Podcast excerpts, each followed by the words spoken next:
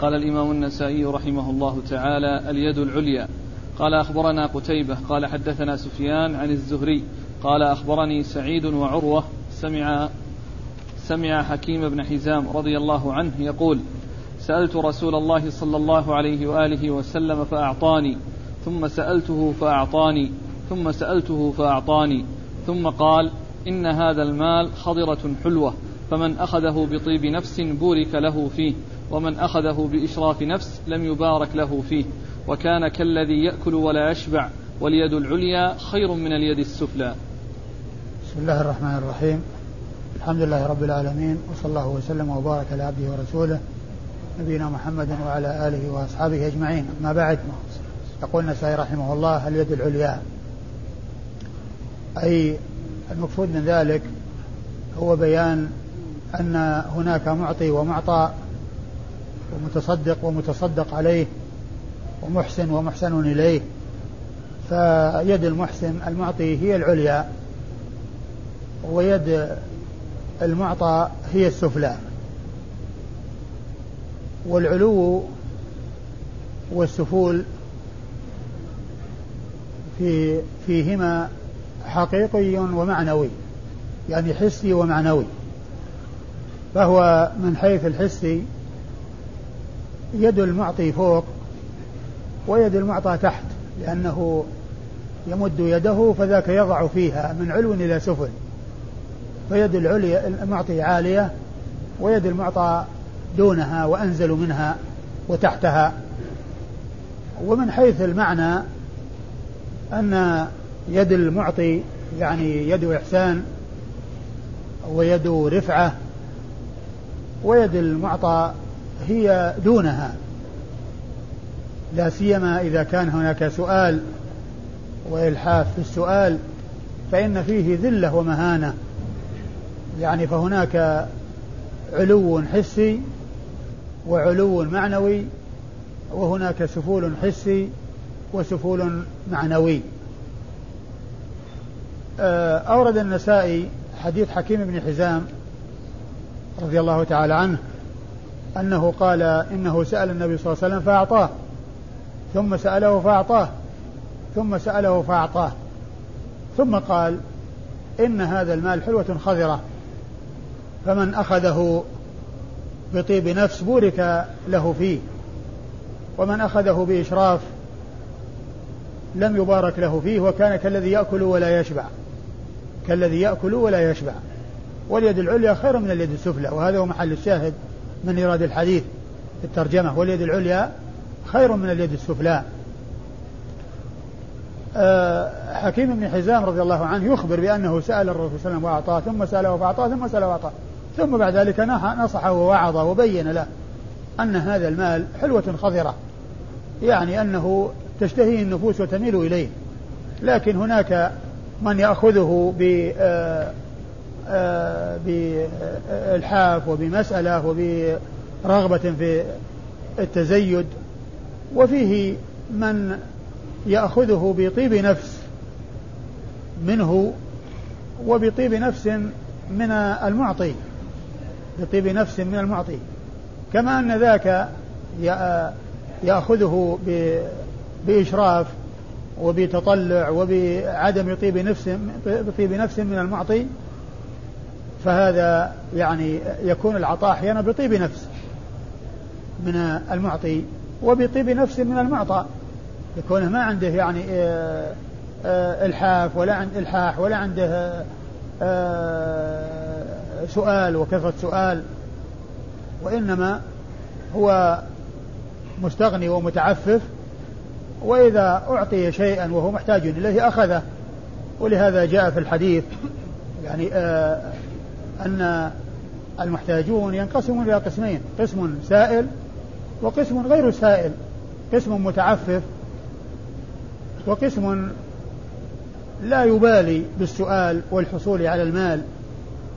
ولهذا جاء في الحديث ليس المسكين الذي ترده اللقمة واللقمتان والأكل والأكلتان ولكن المسكين الذي ليس عنده غنى يغنيه ولا يفطن له فيتصدق عليه. يعني هذا هو المسكين حقا وإن كان ذاك مسكين. وإن كان ذاك مسكين لأنه مسكين سائل ويتحصل على ما يريد عن طريق السؤال ولكن هذا متعفف ولا وليس عنده ما يكفيه ولا يفطن له فيتصدق عليه. ولا يفطن له فيتصدق عليه. إن هذا المال حلوة خضرة. وقال حلوة خضرة وجعله مؤنث لأنه المال يعني عام يشمل يعني ما هو مذكر ويشمل ما هو مؤنث.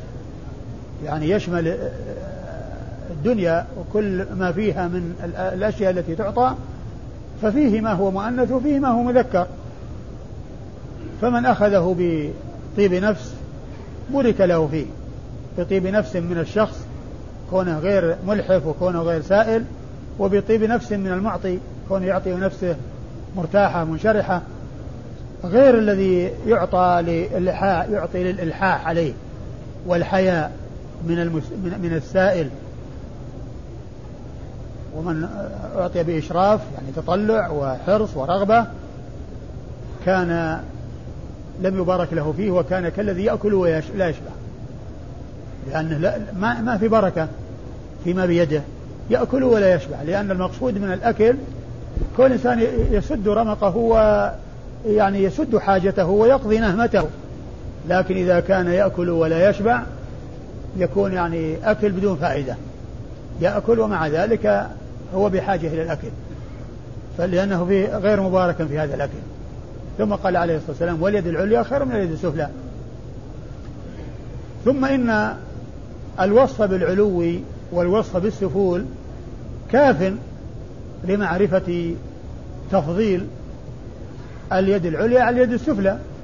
لأنها ما دام اليد يد وصفت بأنها عليا ويد وصفت بأنها سفلى فإن ذلك كافي في معرفة الفضل لأنه لا يمكن أن تكون السفلى أفضل من العليا وإنما العليا أفضل من السفلى. لكن جاءت التنصيص جاء التنصيص على الخيرية يعني زيادة في الفضل وزيادة في الخيرية وزيادة في التميز وإلا فإن مجرد الوصف بالعلو يد, يد بأنها عالية ويد بأنها سافلة يعني دال على الفضل وعلى التميز.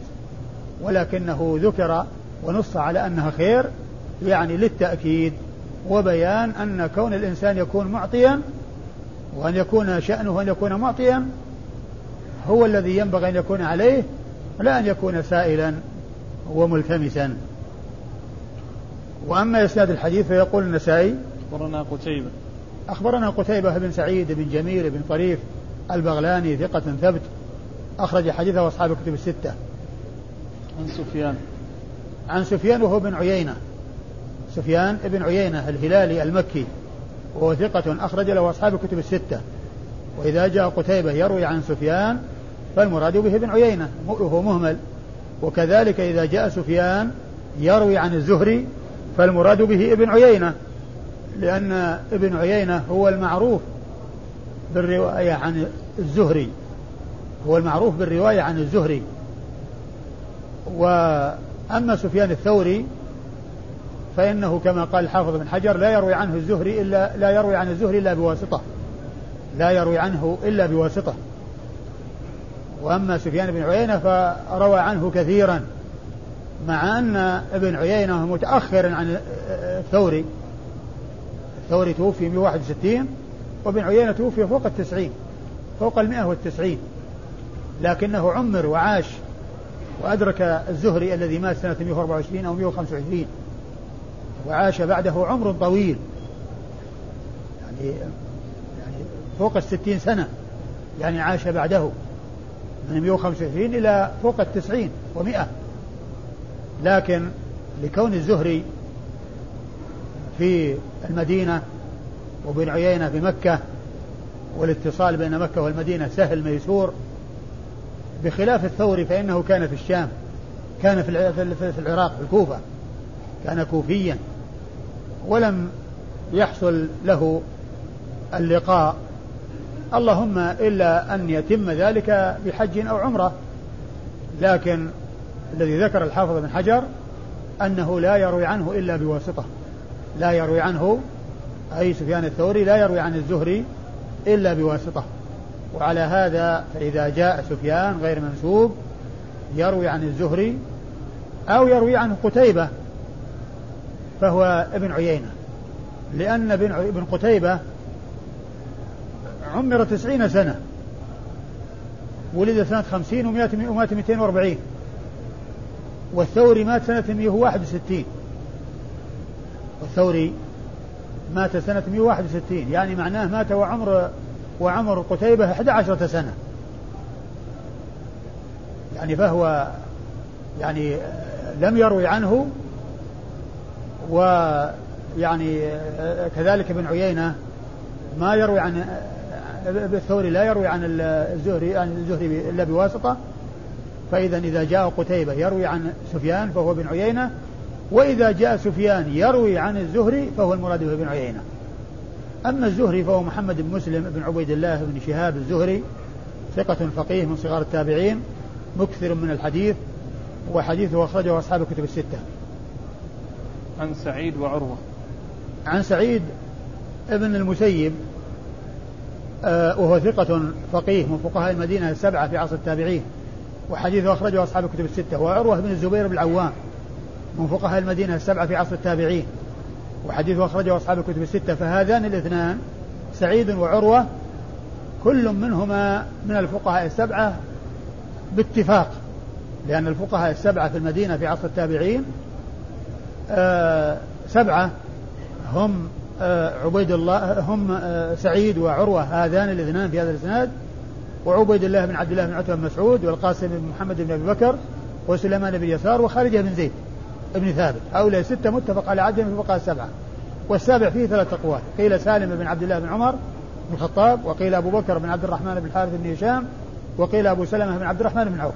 الحاصل أن هذان اللذان في هذا الإسناد يرويان عن حكيم بن حزام هما من الفقهاء السبعة على يعني على ما هو متفق عليه في عدهم من الفقهاء السبعة. الذين كانوا في المدينة في عصر التابعين. وغلب عليهم هذا اللقب. فإذا جاء يأتي مسائل في بعض المسائل يقال وقال بها الفقهاء السبعة. قال بها الأئمة الأربعة والفقهاء السبعة. هؤلاء هم الفقهاء السبعة. لا يذكرون أسماءهم يكتفون باشتهارهم بهذا اللقب. فيعمونهم ويقول قال بها الفقهاء السبعة.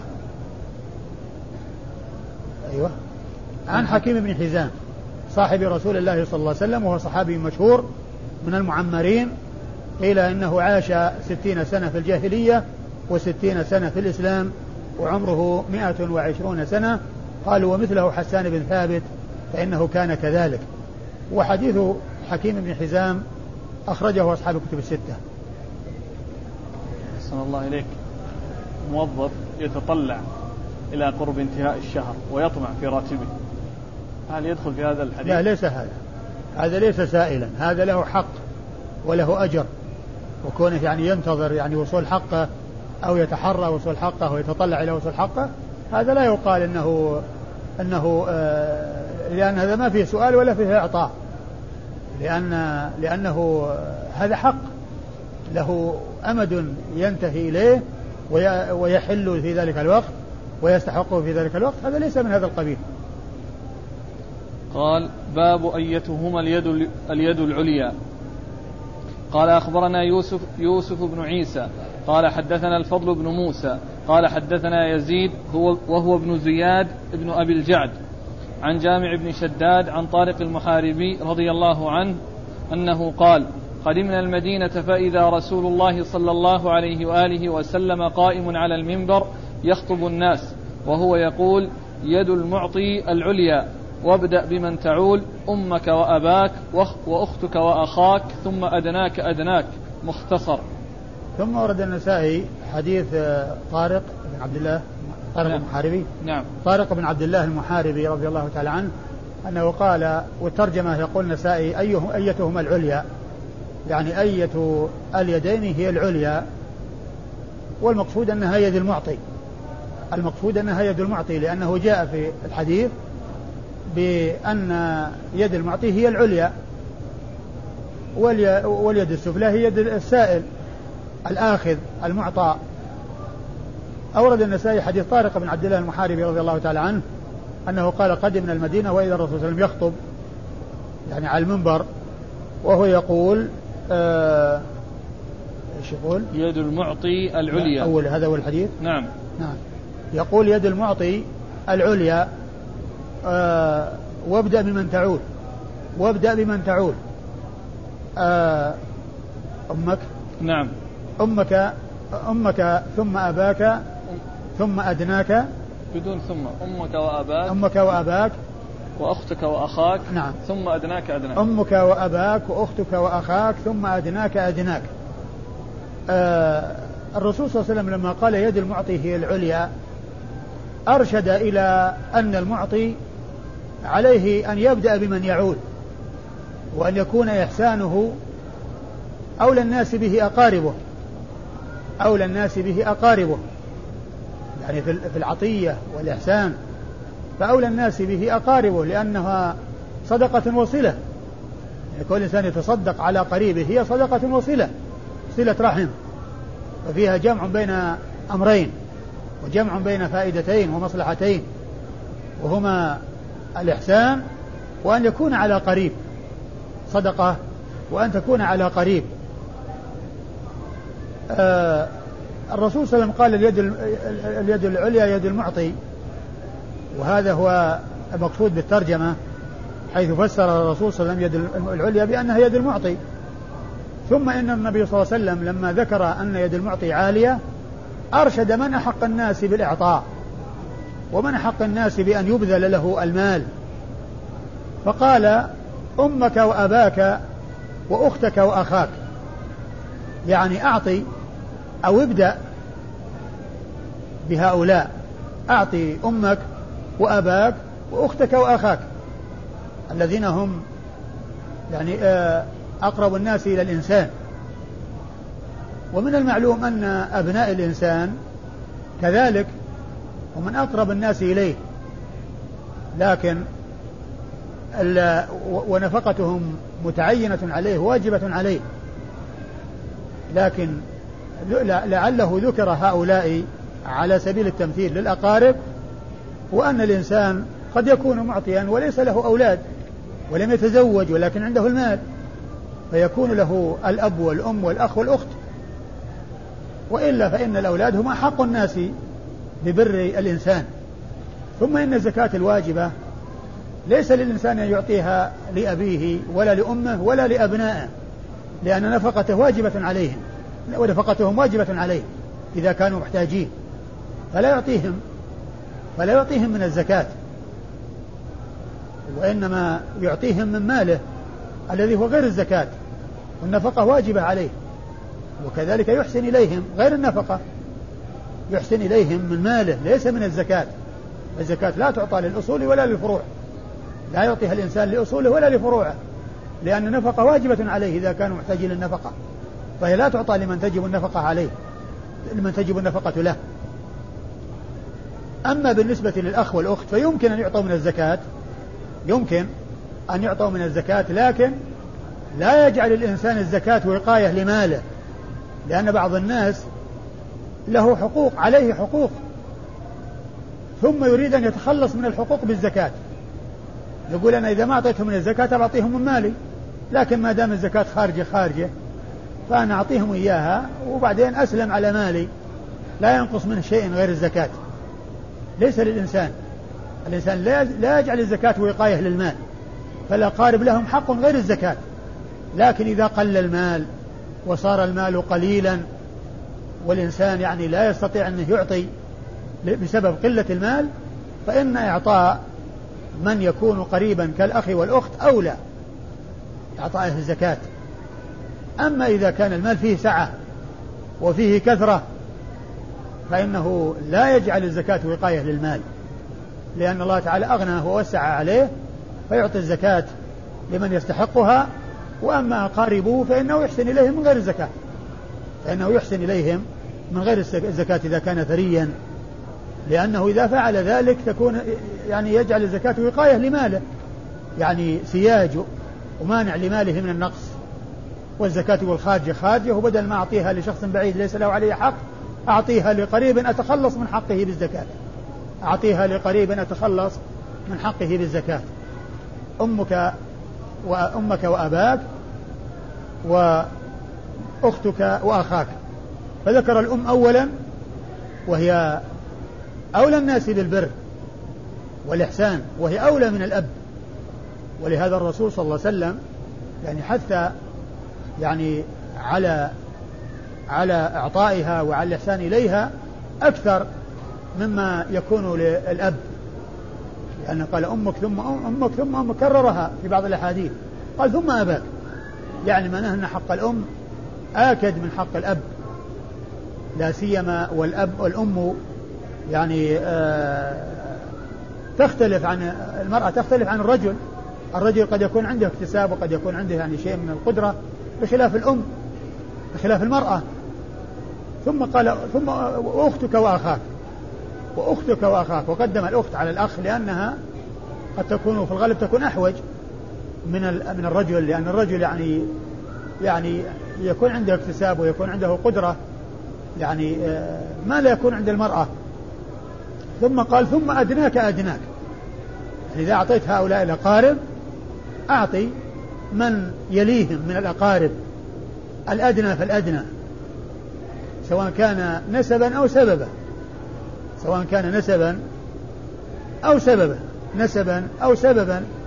يعني من يعني كالرضاع أو كالمصاهرة أو ما إلى ذلك من القرابة. التي تكون بين الشخص وغيره بسبب بسبب من الأسباب. آه ثم قال آه إيش بعده؟ في الأخير مختصر. ثم قال مختصر. يعني أنه هنا ذكر مختصرا. يعني وهو أطول من هذا وأتم من هذا. ولكنه ذكره النسائي باختصار. وقال في آخره مختصر. قال أخبرنا يوسف بن عيسى. أخبرنا يوسف بن عيسى وهو ثقة أخرج له البخاري ومسلم والترمذي والنسائي. وهو ثقة أخرجه البخاري ومسلم والترمذي والنسائي.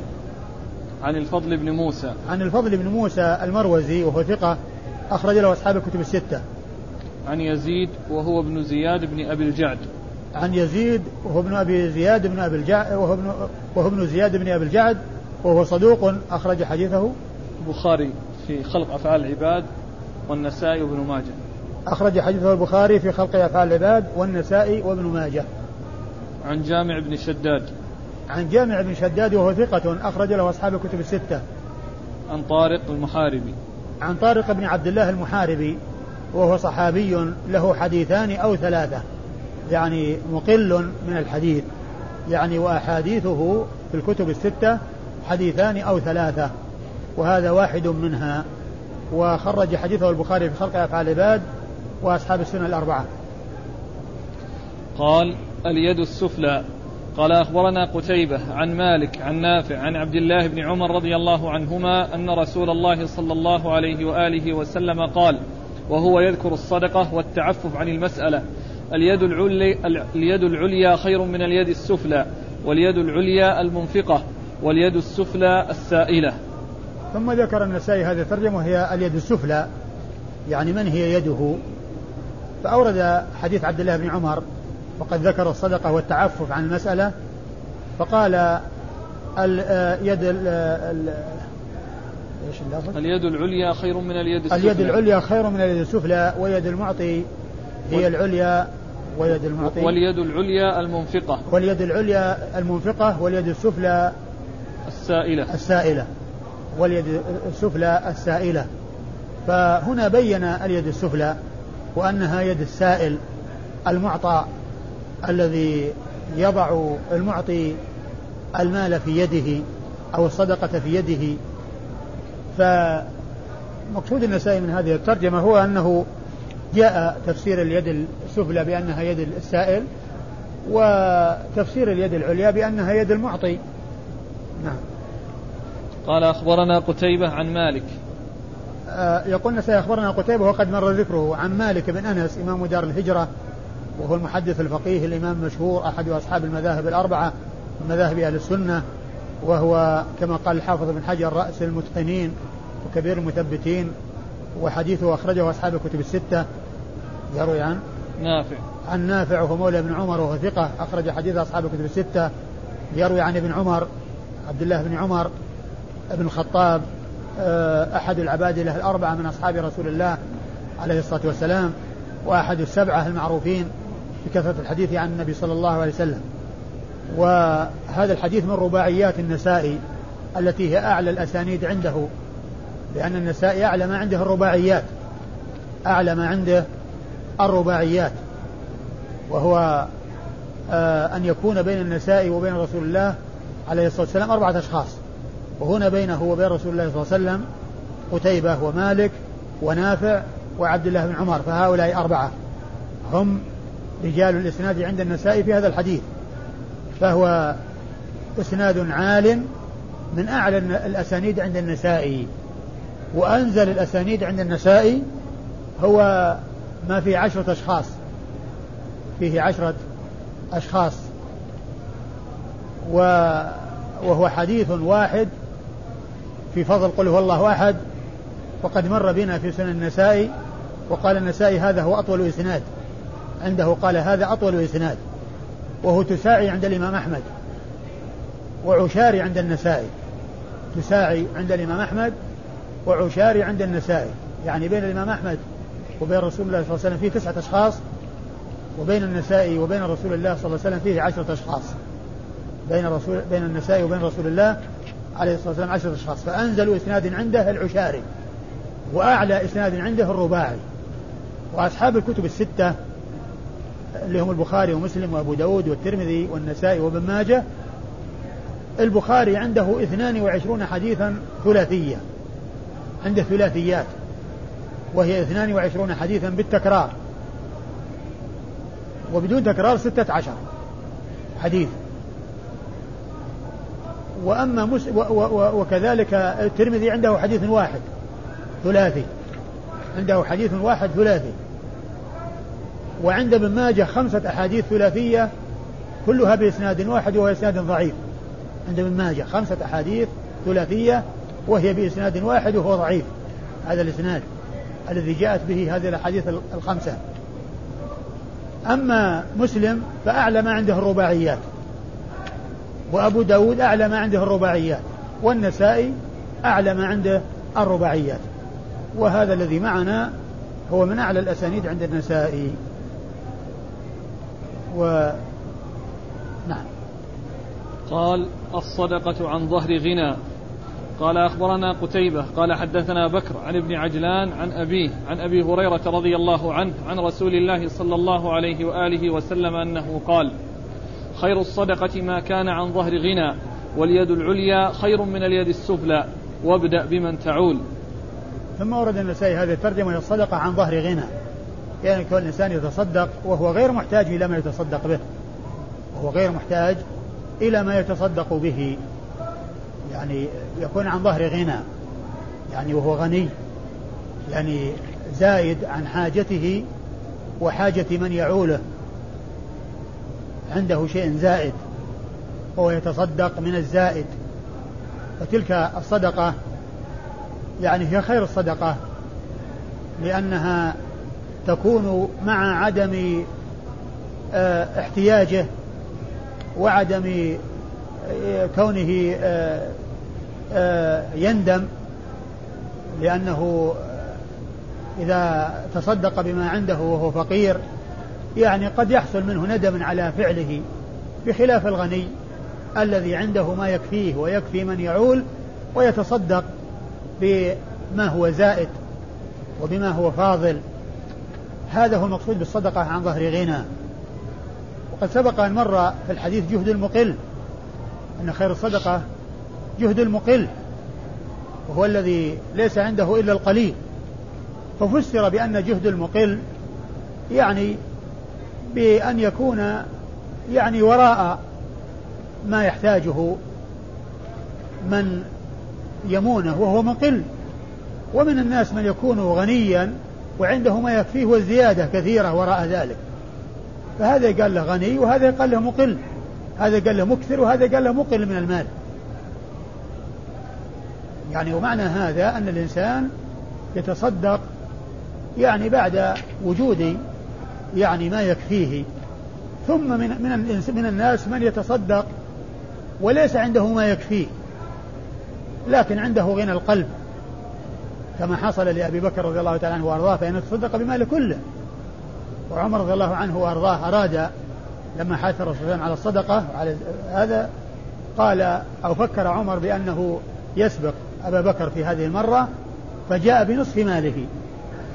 وأبو بكر جاء بماله كله. فإذا كان الإنسان عنده الصبر وعنده قوة الإيمان وقوة اليقين وليس عنده آه، التأثر والندم على ما يخرج منه ثم أيضا يروح يسأل الناس ويست... بل عنده غنى النفس وعنده آه، القدرة على التحصيل والقدرة على المال ثم يجود بما عنده بكثير ما عنده فهذا يعني هذا خير. لكن العلماء وفقوا بين جهد المقل وبين ظهر الغنى بأن بأنه لا تنافي بينهما وأن المقصود فيما إذا زاد عن الحاجة يعني عن عن ما هو واجب عما ما عما هو واجب عليه. عما هو واجب عليه. آه، أما إذا كان يعني عليه واجب فإن الواجب مقدم على النفل. وهو مفترض عليه. والله تعالى يقول وما تقرب إلي عبدي بشيء أحب إلي ما افترضته عليه. وكون الإنسان ينفق على أولاده وعلى من يمون هذا واجب عليه. وكونه يتصدق على الناس الأباعد وأقرباؤه يعني محتاجون وأولاده اللي تجب عليه نفقتهم يذهبون ويسألون ويتكففون هذا لا ما يصلح. ولهذا الرسول صلى الله عليه وسلم قال لسعد لما أراد أن يوصي ب يعني بكثير من ماله قال إنك أن تذر ورثتك أغنياء خير من أن تذرهم عالة يتكففون الناس. إنك أن تذر ورثتك أغنياء خير من أن تذرهم عالة يتكففون الناس حتى بعد وفاة الإنسان. يعني كونه يعني يفكر في أولاده وفي آه، آه، الإحسان إليهم وغناهم وكونهم لا يحتاجون إلى الذل وإلى السؤال يعني هذا ملاحظ في الشريعة ولهذا الرسول صلى الله عليه وسلم قال لسعد إنك أن تذر ورثتك أغنياء خير من أن تذرهم عالة يعني كون عندما يوصي أنه يوصي بالثلث والثلث كثير. إنك أن تذر ورثتك أغنياء خير من أن تذرهم عالية يتكففون الناس. فالصدقة عن عن ظهر غنى لا تنافي لأن المقصود بعد الوجوب. لكن من الناس من يكون عنده الشيء القليل بعد أداء ما يجب ومنهم من يكون عنده الكثير. ثم من الناس من يكون عنده القليل فيعطيه فيندم وهذا غير محمود. والذي يكون عنده الكثير ولا يؤثر فيه ولا يعني يحصل بسببه تأثر له. هذا هو الذي قال عنه الرسول صلى الله عليه وسلم خير الصدقة ما كان عن ظهر غنى لأنه ما تلحقها نفسه. ما تلحق نفسه الصدقة أو تتعلق نفسه بها أو يندم على حصولها. إيش قال؟ خير الصدقة؟ خير الصدقة ما كان عن ظهر غنى أيوة. واليد العليا خير من اليد السفلى وابدأ بمن تعول. نعم واليد العليا خير من اليد السفلى وابدأ بمن تعول. يعني كل إنسان يبدأ بمن يعول ويعطي من يعول ومن تلزمه نفقته هو الذي يتعين عليه أن يحسن إليه. وإلا وكونه يعني يضر من تجب نفقته عليه ويجعلهم يتكففون الناس ويسألون الناس يعني هذا هذا يعني مثل ما يقولون في المثل عند العوام عن النخلة العوجة أنها تسقط في غير حوضها. النخلة العوجة تسقط في غير حوضها. يعني تمرها إذا سقط يروح في مكان بعيد. خلاف النخلة المستقيمة فإن الذي يتساقط يكون في حوضها وتحت أصلها. فالذي يحسن إلى الأباعد ويترك الأقارب أو من تجب نفقته عليهم يضيق عليهم هذا يأثم. يأثم بفعله هذا. بل الواجب هو أن يبدأ الإنسان بمن يعود. هم خير الناس. هم أولى الناس ببره وأولى الناس بإحسانه ونفقته واجبة عليهم. ثم أيضا إذا من تجب نفقته عليه يعني عنده كفاية ولكن عنده شيء قليل بعد ذلك أولى الناس به أقاربه. ولهذا قال ثم أدناك أدناك.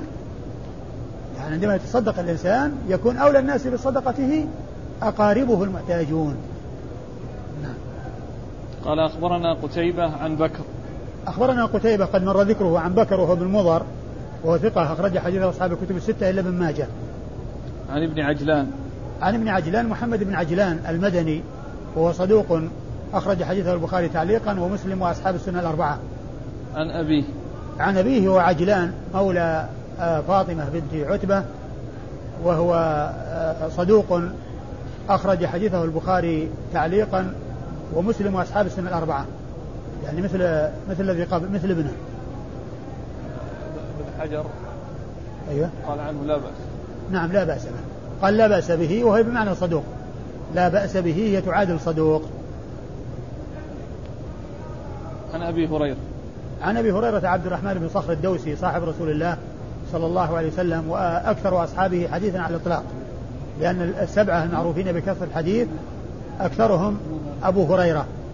هم أبو هريرة وابن عمر وابن عباس وأبو سعيد الخدري وجابر بن عبد الله الأنصاري وأنس بن مالك وام المؤمنين عائشة.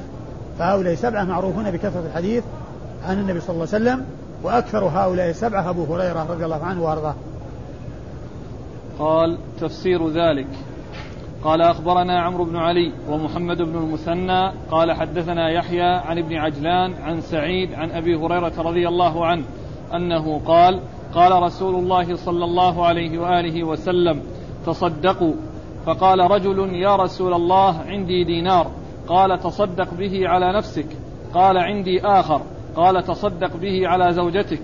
قال عندي آخر. قال تصدق به على ولدك. قال عندي آخر. قال تصدق به على خادمك. قال عندي آخر. قال أنت أبصر. ثم ورد النسائي تفسير ذلك يعني تفسير ما تقدم من الصدقة عن ظهر غنى وهي أنها تكون بعد الكفاية وبعد كل إنسان عنده ما يكفيه يعني عنده شيء زائد عن حاجته فيتصدق به. لكن كما قلنا الصدقة على القريب الذي لا تجب نفقته هي أولى من الصدقة على البعيد. الأباعد عنه والأجانب عنه اللي هم ليسوا أقرباء له لأنها تكون صدقة وصلة على القريب. إذا كان القريب محتاج تكون صدقة وصلة. الرسول صلى الله عليه وسلم لما جاءه رجل قال عندي دينار دينار لدرهم. عندي دينار. عندي دينار. قال تصدق به على نفسك. يعني كأنه يعني معناه أن هذا هو الذي عنده. قال أنت أحق به. أنفق به أنفقه على نفسك واستغني به عن غيرك. قال عندي آخر. قال تصدق به على زوجته ومن المعلوم أن يعني أن أن أن, أن الزوجة تجب نفقتها. لكن الإعطاء يعني أداء الواجب مع الاحتساب يؤجر عليه الإنسان. وإذا كان الإنسان يعطي الواجب ولكنه ما يفكر في الثواب بل يعني من الناس من يلزم ويحكم عليه حكم بأنه ينفق على من تجب نفقة عليه وإلا هو لا يريد أن ينفق. وإنما قد يحكم عليه حكم ويلزم بأنه يؤخذ من ماله شيء لأولاده فهذا لا يحصل أجرا لكن الواجب تأدى. لا يحصل أجرا يعني على على ذلك. مثل الذي أخذت منه الزكاة من غير اختياره. فإنه لا يؤجر على ذلك لكن الوجوب سقط عنه لأنه أخذ منه الواجب. لكن ما يحصل أجر لأنه ما وجدت عنده النية. فكذلك الإنسان الذي ينفق على أولاده إذا احتسب ورجى الأجر من الثواب فإنه يثاب على أداء الواجب. وأما إذا كان الإنسان ما يفكر في الثواب ولا يفكر بل من الناس من من لا يريد حتى يحكم عليه يرفع إلى القاضي والقاضي يحكم عليه بأنه يدفع شهريا كذا أو سنويا كذا. فإنه في هذه الحالة لا يكون له أجر. لكن الوجوب أو ال ال يعني ال الشيء يعني يتأدى ولهذا قال أعطه زوجتك. تصدق به على زوجتك؟ والزوجة نفقتها واجبة عليه. فإذا هي أولى الناس. يعني بإحسانه وأولى الناس بنفعه. ثم قال عندي آخر. قال تصدق به على ولدك. قال عندي آخر. قال تصدق به على خادمك. قال عندي آخر. قال أنت أبصر به. يعني إذا كثر عندك المال ابدأ بمن تعول وبعد ذلك أعطي. لكن الرسول صلى الله عليه وسلم ذكر في الحديث الذي مر ثم أدناك أدناك. ثم أدناك أدناك. يعني أنه أولى. من غيره أولى من غيره ببرك وإحسانك أيوة. قال أخبرنا عمرو بن علي ومحمد أخبرنا عمرو بن علي. إيش؟ عمرو بن علي ومحمد بن المثنى. عمرو بن علي ومحمد المثنى. عمرو بن علي الفلاس ثقة أخرج له أصحاب الكتب الستة بل هو شيخ لأصحاب الكتب الستة ومحمد المثنى كذلك شيخ لأصحاب الكتب الستة أخرجوا أخرجوا له وهو شيخ لهم فهذان شيخان لأصحاب الكتب الستة عمرو بن, الفل... عمرو بن علي الفلاس ومحمد بن المثنى العنزي. عمرو بن علي الفلاس ثقة أخرج أصحاب الكتب الستة بل هو شيخ لهم. ومحمد بن مثنى العنزي أبو موسى الملقب بالزمن وهو ثقة أخرج حديث أصحاب الكتب الستة وهو شيخ لهم. فهذان شيخان من شيوخ أصحاب الكتب الستة. عن يحيى. عن يحيى بن سعيد القطان ثقة أخرج له أصحاب الكتب الستة.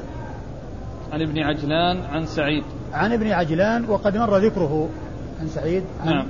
عن أبي هريرة. عن سعيد هو المسيب وقد مر ذكره. عن أبي هريرة وقد مر ذكره. ما ما يكون سعيد بن أبي سعيد؟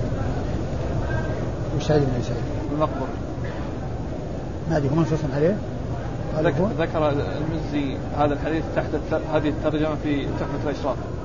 يعني عن سعيد بن أبي سعيد. إذا كان نص آه، آه، المزي على أنه سعيد بن أبي سعيد المقبري المقبري فهو ليس كما ذكرت بل هو كما ذكر عن المزي رحمة الله عليه سعيد بن أبي سعيد المقبري وهو ثقة. أخرج حديث أصحاب الكتب الستة. مر ها؟ نعم سعيد المسيب يروي عنها سعيد المسيب وسعيد المقبري كلهم يروي عن أبو هريرة. قال باب إذا تصدق وهو محتاج إليه هل يرد عليه؟ قال أخبرنا عمرو بن علي قال حدثنا يحيى قال حدثنا ابن عجلان عن عن عياض عن أبي سعيد رضي الله عنه أن رجلا دخل المسجد يوم يوم الجمعة ورسول الله صلى الله عليه وآله وسلم يخطب فقال صل ركعتين. ثم جاء الجمعة الثانية والنبي صلى الله عليه وآله وسلم يخطب فقال صل ركعتين. ثم جاء الجمعة, الجمعة الثالثة فقال صل ركعتين. ثم قال تصدقوا. فتصدقوا فأعطاه ثوبين. ثم قال تصدقوا. فطرح أحد ثوبيه. فقال رسول الله صلى الله عليه وآله وسلم ألم تروا إلى هذا؟ إنه دخل المسجد بهيئة بذة. فرجوت أن تفطنوا له فتتصدقوا عليه فلم تفعلوا. فقلت تصدقوا. فتصدقتم فأعطيته ثوبين. ثم قلت تصدقوا. فطرح أحد ثوبيه. خذ ثوبك وانتهره. ثم ورد النسائي هذه الترجمة إذا تصدق وهو محتاج إلى ما تصدق به. إذا تصدق وهو محتاج إليه. هل يرد عليه؟ نعم. تصدق وهو محتاج إليه إلى ما تصدق به. هل يرد عليه؟ يعني آه، لا يمكن من الصدقة وإنما يعني يرد عليه ما تصدق به. آه، أورد النسائي هذه الترجمة وورد تحتها حديث آه، أبي سعيد. حديث أبي سعيد الخدري رضي الله تعالى عنه أن رجلا دخل المسجد يوم الجمعة ورسول الله صلى الله عليه وسلم يخطب فقال له صلي ركعتين ثم إنه دخل الجمعة الثانية والرسول صلى يخطب فقال له صلي ركعتين. ثم في الجمعة الثالثة دخل والرسول يخطب فقال له صلي ركعتين. ثم إن النبي صلى الله عليه وسلم قال تصدقوا. وقال إن أن هذا أنه آه، جاء بهيئة بذة يعني يعني ثياب رثة ويظهر عليه الفقر والحاجة. فقلت فقلت لعلكم تفطنون إليه. يعني آه، فتصدقون عليه فلم تفعلوا. فقال لهم تصدقوا. فتصدقوا. وطرحوا ثياب. فأعطاه الرسول ثوبين. من هذه الثياب التي تصدق بها. فقال الرسول تصدقوا. فطرح أحد ثوبيه الذي اللذين يعطي إياهما. فالرسول رده إليه. وانتهره يعني أن يعود إلى مثل ذلك لأن ما دام هو محتاج فهو أولى من غيره أولى من غيره. ثم إن هذا الحديث فيه بيان أن الإنسان إذا دخل المسجد والإمام يخطب فإن عليه أن لا يجلس حتى يصلي ركعتين.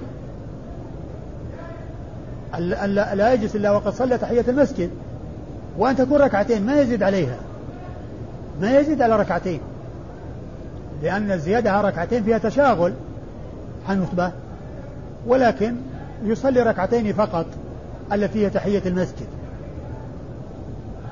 ثم إن الأمر بالصلاة ركعتين لا علاقة له بالرغبة في الصدقة. الرسول صلى الله عليه وسلم ما قال هي يقوم يصلي ركعتين من أجل الناس يشوفونه. فإذا صار أنه يعني ما في حاجة الإنسان يجي ويجلس. ما يصلي ركعتين. لا الرسول صلى الله عليه وسلم شرع للناس أن الإنسان إذا دخل المسجد وهو والإمام يخطب يصلي ركعتين. يصلي ركعتين ويتجوز فيه ما جاء في الحديث الصحيحين. لما جاء رجل ودخل المسجد فقال له أصليت ركعتين؟ قال لا قال صلي ركعتين وتجوز فيهما. يعني يخففهما. يخففهما. فالحديث يعني بعض الفقهاء يقول إن تحيي الإنسان إذا دخل المسجد لا يصلي ركعتين إذا جاء وإنما يجلس. والرسول صلى الله عليه وسلم إنما أمر الشخص حتى يراه الناس ويتصدق عليه. حتى يراه الناس ويتصدقوا عليه. الرسول صلى الله عليه وسلم ما امره ما قال إنني أمرته بالصلاة حتى تصدقوا عليه. وإنما قال صبرت ثلاث جمع وهو يأتي وأنتم تشوفون تنظرون إليه ومع ذلك ما ما حد أعطاه تغيرت ثيابه بل ثيابه هي هي. ما حصل لشيء تتغير به ثيابه. ما رأيتكم أعطيتموه شيء.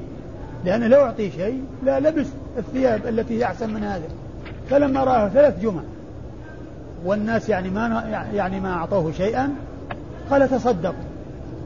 فإذا لا علاقة لقوله صلى. صلي ركعتين بالصدقة وأن الإنسان إذا دخل المسجد لا يصلي ركعتين بل يدي ويجلس لا. بل جاء في الحديث المطلق الذي جاء في البخاري ومسلم أنه دخل وصلى ركعتين وجلس فقال أصليت ركعتين؟ قال لا. قال قم فصلي ركعتين وتجوز فيهما. قال صلي ركعتين وتجوز فيهما. قال أصليت ركعتين. لأنه لعله قال أصليت ركعتين لأنه يمكن صلى يعني في مكان متأخر ثم جاء يتخطى رقاب الناس ولا جاء يعني كذا فظن أنه فقال أصليت ركعتين قال لا قال قم فصلي ركعتين. فإذا لا علاقة لصلاة الركعتين بالحاجة أو الصدقة أو ما إلى ذلك لأن الرسول صلى الله عليه وسلم أمره بأن يصلي لأنه جاء وجلس ولم يصلي الركعتين والإمام يخطب فتبين لنا بهذا أن الإنسان عليه أن يصلي ركعتين قبل أن يجلس. ولا ولا يكون الحكم منوطا بأن الرسول أراد أن يتصدق عليه فأراد أن يقف قدام الناس حتى الناس يشوفونه ويتصدقوا عليه. وإنما هو رآهم طبعا هم يرونه يمشي, جاي متأخر. فيرونه بدون القضية. ما هي قضية أنه قيل له صلي حتى يراه الناس كما قاله بعض الفقهاء. بل السنة أن الإنسان إذا جاء يصلي ركعتين ويخففهما حتى لا يفوته شيء كثير من الخطبة. بل يصلي تحية المسجد ويسمع الخطبة. فإذا آه الرسول صلى الله عليه وسلم رآه ثلاث مرات يأتي للجمعة وثيابه رثة وثيابه سيئة وما رآه تغيرت حاله فما تصدقوا عليه فحثهم على الصدقة فقاموا وتصدقوا. فالرسول أعطاه ثوبين مما تصدق به. فلما أمر بالصدقة طرح أحد ثوبين طبعا هو محتاج. الرسول صلى الله عليه وسلم قال ألم تروا إلى هذا؟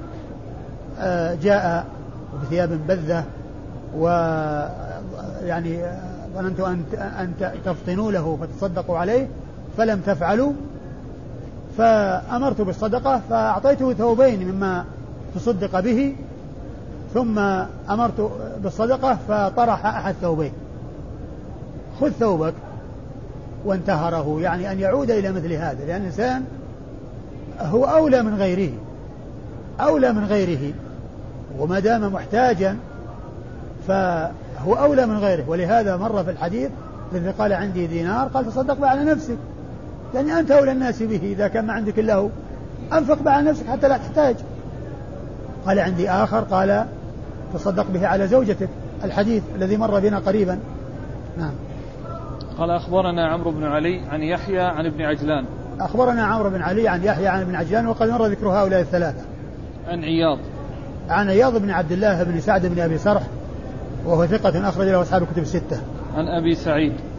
عن أبي سعيد الخدري هو سعد بن مالك بن سنان الخدري مشهور بكنيته أبو سعيد وهو أحد السبعة المعروفين بكثرة الحديث عن النبي صلى الله عليه وسلم. قال صدقة العبد. قال أخبرنا قتيبة قال حدثنا حاتم عن يزيد بن أبي عبيد قال سمعت عميرا مولى آب اللحم رضي الله عنهما أنه قال أمرني مولاي أن أقدد لحما فجاء مسكين فأطعمته منه فعلم بذلك مولاي فضربني فأتيت رسول الله صلى الله عليه وآله وسلم فدعاه فقال لم ضربته؟ فقال يطعم طعامي بغير أن آمره وقال مرة أخرى بغير أمري قال الأجر بينكما. ثم ورد النسائي حديث هذه الترجمة وهي صدقة العبد. صدقة العبد. العبد. يعني كون العبد يتصدق من مال سيده. كون العبد يتصدق من مال سيده. وهذه الترجمة يعني العبد ليس له أن يتصدق من مال سيده إلا إذا كان مأذونا له. إلا إذا كان مأذونا له. أو يعلم أو في حكم المأذون له وهو الذي يعلم من سيده أنه يوافق على ذلك لأن فيه إذن وفيه يعني معرفة الإذن وإن لم يوجد الإذن كونه يعني يعرف أنه يعني كثير الإعطاء وأنه إذا رأى الفقير أعطاه فإنه إذا فعل العبد مثل هذا لا بأس به لأن هذا في حكم المأذون له يعني يراه يعني سخي يعني يعطي. أما إذا كان يعني لا يعني يعلم منه أنه لا, لا يوافق فإنه ليس له أن يتصدق. والرسول صلى الله عليه وسلم والنسائي أورد حديث عمير مولى آب اللحم وأنه أمره أن يقدد لحما فجاء مسكين وأعطاه فلما علم بذلك آب اللحم ضربه فجاء عمير إلى رسول الله صلى الله عليه وسلم وأخبره فاستدعاه وقال لما ضربته؟ لما ضربته؟ فالرسول صلى الله عليه وسلم قال لما ضربته؟ ما قبل الكلام الرجل وقال إنك ضربته لكذا وكذا قال لما ضربته؟ يعني معناه ذاك ادعى بأنه ضربه لأنه فعل كذا وكذا والرسول صلى الله عليه وسلم ما أخذ بكلام ذاك قال إنك ضربته لأنه فعل كذا قال لما ضربته؟ حتى يعرف الحقيقة قد يكون هناك شيء آخر غير هذا الكلام الذي قاله العبد. فقال لأنه يعني يعطي مالي بغير إذني. فالرسول قال الأجر بينكما يعني إذا حصل كذا وأنت موافق عليه أو أقررته أو أذنت له أذنت له من قبل أو أقررته بعدما حصل فإن الأجر بينكما. أنت لك أجر كسبك وحصول مالك وتملكك وله أجر مباشرته آه، الصدقة. فالرسول صلى الله عليه وسلم ليس فيه تقرير على أن العبد يتصرف بمال سيده كيف يشاء وينفق كيف يشاء وإنما فيه بيان أنه إذا آه، أنفق العبد بإذن سيده أو بإقرار سيده بعد فعله وهو لم يأذن له فإن هذا على أجر وهذا على أجر وهذا على أجر. والرسول صلى الله عليه وسلم ما قال للعبد لا تفعل ولكنه قال الأجر بينكما يعني أنك إذا كنت أذنت له فأنت على أجر وهو على أجر وإن كنت وإن كان فعل وأذنت له بالتصرف وأقررت ما فعله فأنت على أجر وهو على أجر فأنت على أجر وهو على أجر. والفقه في هذه المسألة أن العبد لا يتصرف في المال إلا إذا كان مأذونا له أو في حكم المأذون له.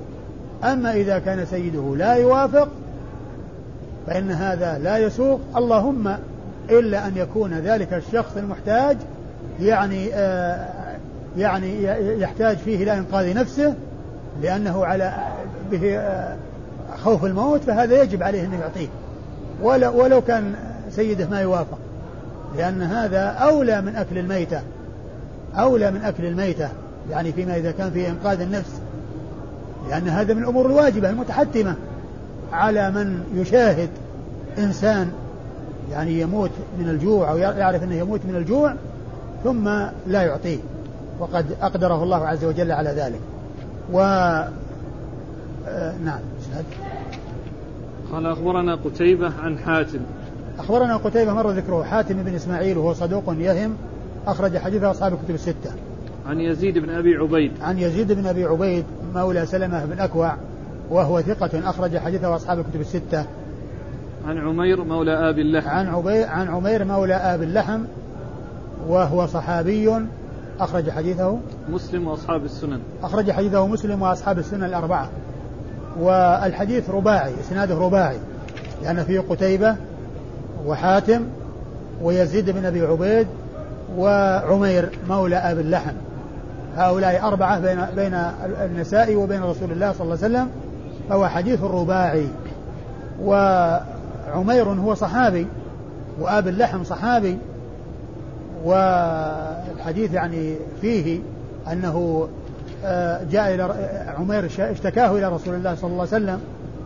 والرسول صلى الله عليه وسلم استدعى مولاه. آه نعم. استدعى مولاه يعني آب اللحم. يعني فإذا هؤلاء أربعة أشخاص بين النساء وبين رسول الله صلى الله عليه وسلم. وآب اللحم هو لقب له اشتهر به. قيل له آب اللحم من أبى اسم فاعل من أبى يأبى فهو آب. أي يعني لا يريده ولا يرغبه. يعني آب اللحم يعني قيل إنه كان لا يأكل اللحم. قيل إنه كان لا يأكل اللحم. و والحديث فيه أنه كان يقدد لحم له هذا الشخص يعني معناه أنه يعني في احتفاظ باللحم. أي نعم ولكن لعله يعني لينفقه وليتصدق به هو. نعم. أو أو القول الثاني. ويش؟ أنه ما يأكل ما ذبح للأصنام. نعم وقيل أنه كان لا يأكل ما ذبح للأصنام. أنه كان لا يأكل ما ذبح للأصنام قيل هذا. قال أخبرنا محمد بن عبد الأعلى. قال حدثنا خالد قال حدثنا شعبة قال أخبرني ابن أبي بردة. قال سمعت أبي يحدث عن أبي موسى رضي الله عنه عن النبي صلى الله عليه وآله وسلم أنه قال على كل مسلم صدقة. قيل أرأيت إن لم يجدها؟ قال يعتمل بيده فينفع نفسه ويتصدق. قيل أرأيت إن لم يفعل؟ قال يعين ذا الحاجة الملهوف. قيل فإن لم يفعل قال يأمر بالخير.